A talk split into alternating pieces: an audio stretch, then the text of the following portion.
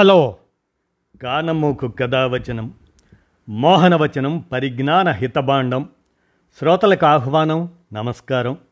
చదవదగునెవరు రాసిన తదుపరి చదివిన వెంటనే మరువక పలువురికి వినిపింపబూనినా అది ఏ పరిజ్ఞాన హితబాండమౌపో మహిళ మోహనవచనమై విరాజిల్లు. పరిజ్ఞాన హితబాండం లక్ష్యం ప్రతివారీ సమాచార హక్కు. ఆస్ఫూర్తితోనే ఇప్పుడు ఈనాడు సమాచార సౌజన్యంతో Jamie lever, daughter of Johnny lever అనేటువంటి ఈ అంశం, ఒక మహిళా స్ఫూర్తి కోసం ఇప్పుడు మీ కానమోకు కథ వచ్చిన శ్రోతలకు మీ కానమోకు స్వరంలో వినిపిస్తాను, వినండి. Jamie lever, daughter of Johnny lever. ఇక వినండి. జానీ జానీ ఎస్ పాపా. పదో తరగతిలో ఏడు సబ్జెక్టులు ఫెయిలు.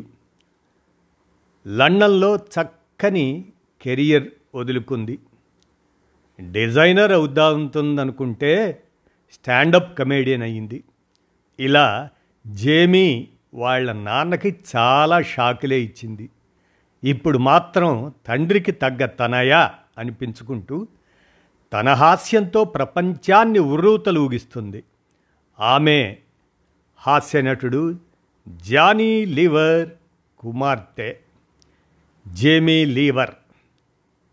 ఈ తెలుగమ్మాయి గురించి కొన్ని ఆసక్తికరమైన విషయాలు చెబుతాను, వింటారా? ఇంట గెలిచి రచ్చ గెలవాలంటారు. జేమీ మాత్రం స్టాండప్ కమేడియన్, నటి, డ్యాన్సర్గా బాలీవుడ్లో పేరు తెచ్చుకొని తెలుగులోకి వచ్చింది. బాలీవుడ్ హాస్యనటుడు జానీ లీవర్, అతన్ని గురించి తెలియని వాళ్ళు ఉండరు. అతని కూతురే జేమీ. స్టార్ కిడ్ కాబట్టి అవకాశాలు వచ్చాయిలే అనుకుంటే పొరపాటు. స్టాండప్ కమేడియన్గా తనను తాను నిరూపించుకోవడానికి చాలా కష్టపడ్డా అంటుంది జేమీ. నేను పుట్టి పెరిగింది ముంబైలోనే అయినా మేము తెలుగు వాళ్ళమే. అమ్మ సుజాత, తమ్ముడు జెస్సీ, నాన్న జాన్ ప్రకాశ్ రావు జనుమాల. అలా అంటే గుర్తుపట్టకపోవచ్చు, జానీ లీవర్ అంటే గుర్తుపడతారు. తన హాస్యంతో ప్రపంచాన్నే నవ్వించారు ఆయన. నాలోనూ ఆ కళాభిమానం ఉంది, అందుకే సంగీతం, నటన అంటే ప్రాణం పెట్టేదాన్ని. అయితే అప్పట్లో నాన్న సినిమా రంగంలో స్థిరపడడానికి చాలా కష్టపడ్డారు. వెయ్యి షోలు చేశాకనే నాన్న ఎవరా అని ఆరా తీశారట బాలీవుడ్లో. ఓ పక్క ఆర్టిస్టుగా నిరూపించుకుంటూనే బతుకు తెరువు కోసం హిందుస్థాన్ యూనిలీవర్ సంస్థలో పనిచేశారు. అలా ఆయన పేరులోకి లీవర్ వచ్చింది. నేను కూడా అలా కష్టపడకూడదని బాగా చదివించాలనుకున్నారు. జమునా బాయ్ నార్సీ స్కూల్లో చదువుకున్నా పదవ తరగతిలో ఏడు సబ్జెక్టులు ఫెయిలు, కానీ అన్ని టాలెంట్ టెస్టుల్లో టాప్. అమ్మని అడ్డం పెట్టుకొని నాన్నకి ఎంత చెప్పినా వినలేదు. చదవాల్సిందే అన్నారు. దాంతో తప్పదని జైహింద్ కాలేజీలో మాస్ మీడియాలో డిగ్రీ చేశా.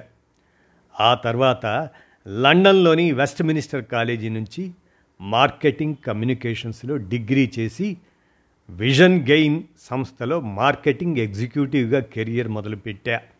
కానీ మనసు మాత్రం సంగీతం, పాటలు, థియేటర్ ఆర్ట్స్ అంటూ పరుగులు పెట్టేది. నాన్న ఓసారి తన షో కోసం లండన్ వచ్చారు.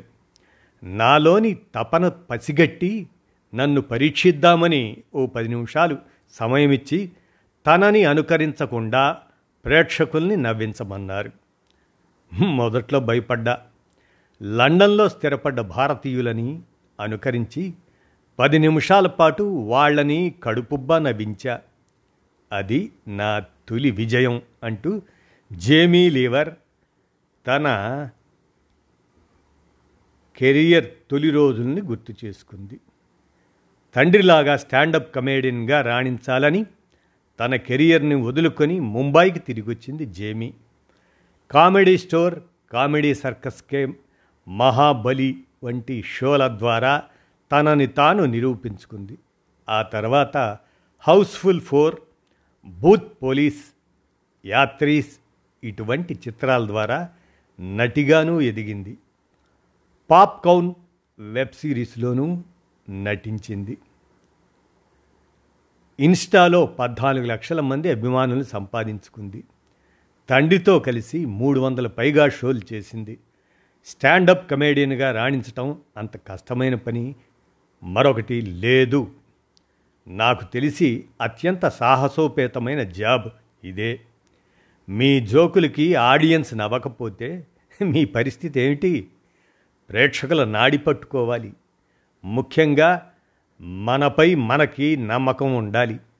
ప్రతి షో వన్ డే మ్యాచ్లా ఉత్కంఠంగా ఉంటుంది. చివరి వరకు టెన్షన్ పడాలి.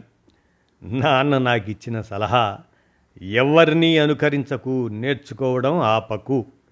ఈ సూచనలు పదేళ్ల కెరియర్లో నన్ను నేను నిరూపించుకునే అవకాశం ఇచ్చాయి. మొదట్లో చిన్న క్లబ్స్లో కామెడీ చేసేదాన్ని. ఆ తర్వాత టీవీ షోల్లో అవకాశం వచ్చింది. సోషల్ మీడియా మరింత మందిని చేరువ చేసింది. స్టాండప్ కామెడీ అబ్బాయిలకే పరిమితం అన్న అభిప్రాయం పోయి అమ్మాయిలు రాణిస్తారు అనే పేరు వచ్చింది. ఇందులో అదితి మెట్టల్, భారతీ సింగ్, కుషా కపిల, డాలీ సింగ్, అనిషా దీక్షిత్ ఇటువంటి వారి పాత్ర ఎక్కువే. ఎంత చేసినా నాకు వెలితి ఉంది, అది నా మాతృభాష తెలుగులో నటించాలని. ఎందుకంటే మా నాయనమ్మకి తెలుగు మాత్రమే వచ్చు, హిందీ రాదు. తన కోసమే తెలుగులో నటించా. త్వరలో రానున్న ఆ ఒక్కటి అడక్కు సినిమాతో మీకు పరిచయం అవుతున్నా అంటుంది జేమీ జనుమాల.